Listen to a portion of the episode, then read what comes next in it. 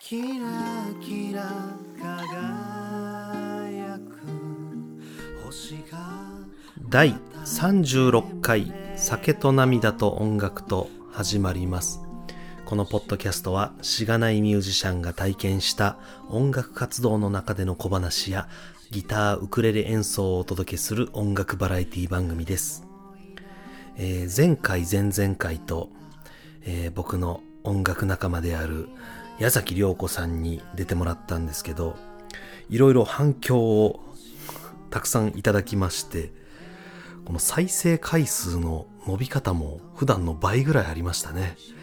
えー初の女性ゲストということで、まあそれだけ引きがあったんでしょうか。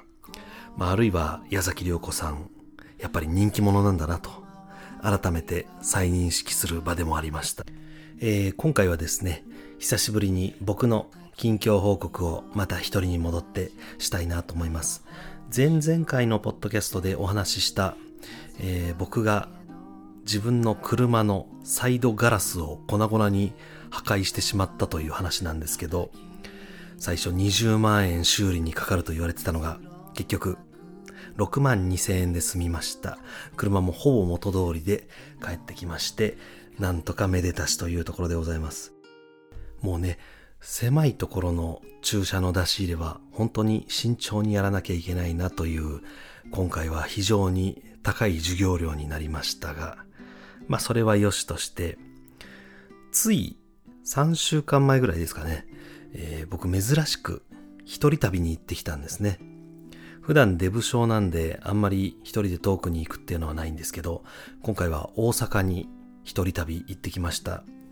まあ僕みたいな野蛮な30代の男が一人で大阪に行くとなるとですね、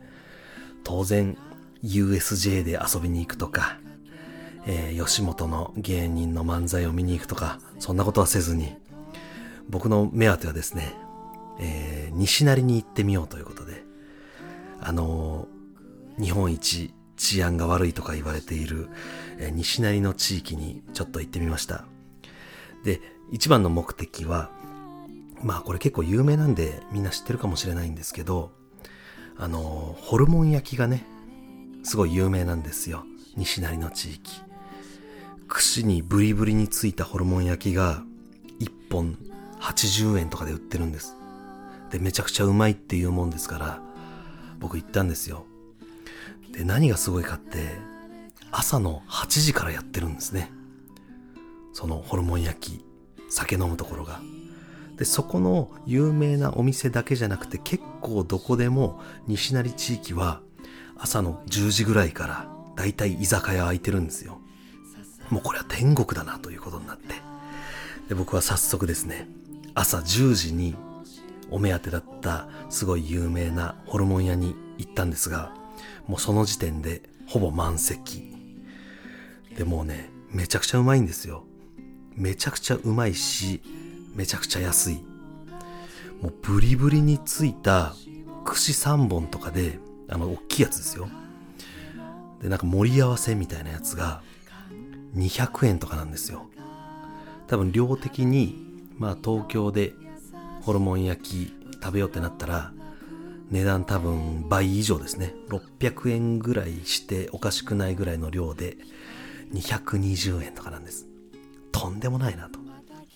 で、これどうしてこんなに安いのかっていうのは、まあこれはちょっと大阪の都市伝説みたいなのがありまして、まあこう、例えばね、あの、店主に、なあ大将、このもつ、本当に牛なんか？こんだけ安かったらなんか変なもん入ってるんちゃうんか？って言うとですね、大将が、あんちゃん、牛なわけあらんがな。っていうね、このなんか多分大阪のジョークなんですけど、で、これ実際どこまで本当かよくわかんないみたいなね、えーそんな話がありまして、えーなんであんまりこう深く考えずに食べましょうみたいな、えーそんなノリらしいです。味はでも本当に美味しいんですよ。でも僕それに感激しちゃってですね、もうその日朝10時に1軒目入って、夕方の4時5時ぐらいまで居酒屋5軒ぐらい一人ではしごしましたね。立ち飲み屋とかいろいろ行って。でもそれぐらい行って腹パンパンになるまで食って飲んでして1万円ちょっとぐらいだったんじゃないですかね。なんで本当に安いんです。ね、またあの、機会があれば行ってみたいと思います。また西成であった小話は後半にしましょうということで、えー一旦演奏の方をお聴きください。えーラルゲットというソルという人の、えークラシックギターの練習曲ですね。どうぞ。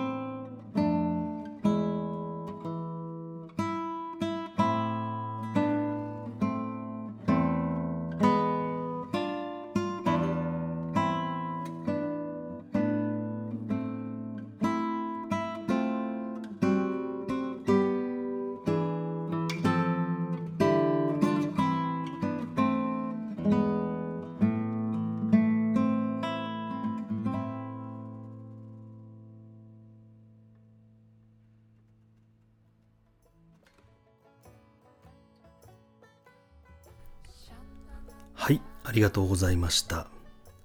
えー西成で5軒ぐらいはしごして大酒飲み歩いた後にですね、どこに向かったかというと、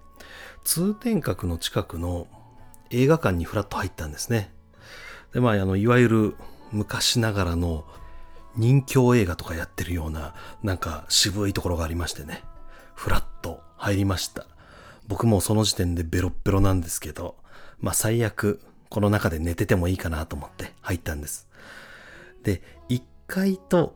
地下が、その2フロアあって、どっちも劇場になっていて、まあ1階の方がなんか僕の知ってるホラー映画やってたんで、えーそこにしようと思って1階でぼーっと見てたんですね。で、席ガラガラでですね、まあでも10人ぐらいは入ってたんですかね。えー真ん中の方を陣取ってぼーっと見てたら、後ろの方から、チラチラ後ろを見ながら入ってくる人がポツポツと来たんですね。あれこのパターン俺知ってるぞと。これはあれだなと思ったんですね。えー、ポッドキャストをずっと聞いてくださってる方はわかると思うんですが、えー以前、野毛の古いレトロな映画館の話をした時にですね、えー同じようなシチュエーションがありまして、ベロベロの状態でガラガラの映画館の中真ん中を陣取っていたら、チラチラ後ろを振り返って入ってくるような人が何人か現れて、結局その人たちは、こう同性のパートナーを、えーその場で探し求めてやってきた、えーいわゆるそこの映画館が発展場だったんですね。えーそんな話があったんですけど、大阪にいた私はですね、あ、これ、あの時と一緒だと。ということは、ここはそういう場所だったのかと思って、パッと携帯を取り出して調べたらやっぱりそういうことみたいで、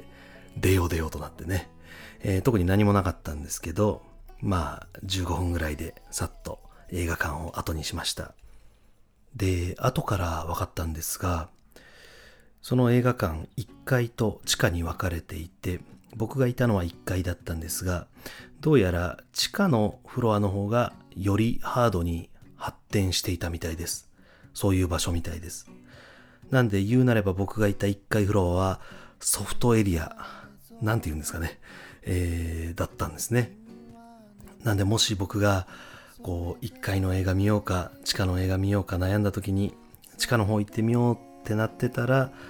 またもっといろいろあったかもしれませんなんかもう僕こういうとこに足を突っ込む癖があるんですかねここ1年で2回もそういうとこに行ってしまったんであのいろいろ調べてから行こうかなと思います。でも確かに今思えば1階の映画見ようか地下の映画見ようかって考えた時に1階でやってる映画の方が、えー、いわゆるポピュラーなホラー映画だったんです。で地下でやってるのが、えー、もうちょっとピンク映画っていうんですかね、えー、割とそういう大人向けな感じであなるほどねと合点がいきました。あのこのポッドキャスト実は音楽チャンネルという風にカテゴライズされてるんですが気がつくとですね、こういうよからぬ方向に話が脱線してしまうので、ちょっとそれも気をつけないといけないですね。えー、まあ、さらに言うと、冷静に考えると僕の生徒さんである未成年の子供たちが聞く可能性があるということをたまに忘れております。なんでね、えー、いろいろ配慮しながら進めたいなと思いますので、えー、じゃあちょっと最後に今日はこの辺にしますので、えー、僕のライブの告知をさせてください。前のポッドキャストでもお伝えしたんですが、7月の17日月曜日祝日ですね。この日のお昼の13時から下北沢空飛ぶ小豚屋というライブハウスで、えー、僕のバースデーライブがあります。ありがたいことに席がまあまあ埋まってきてますが、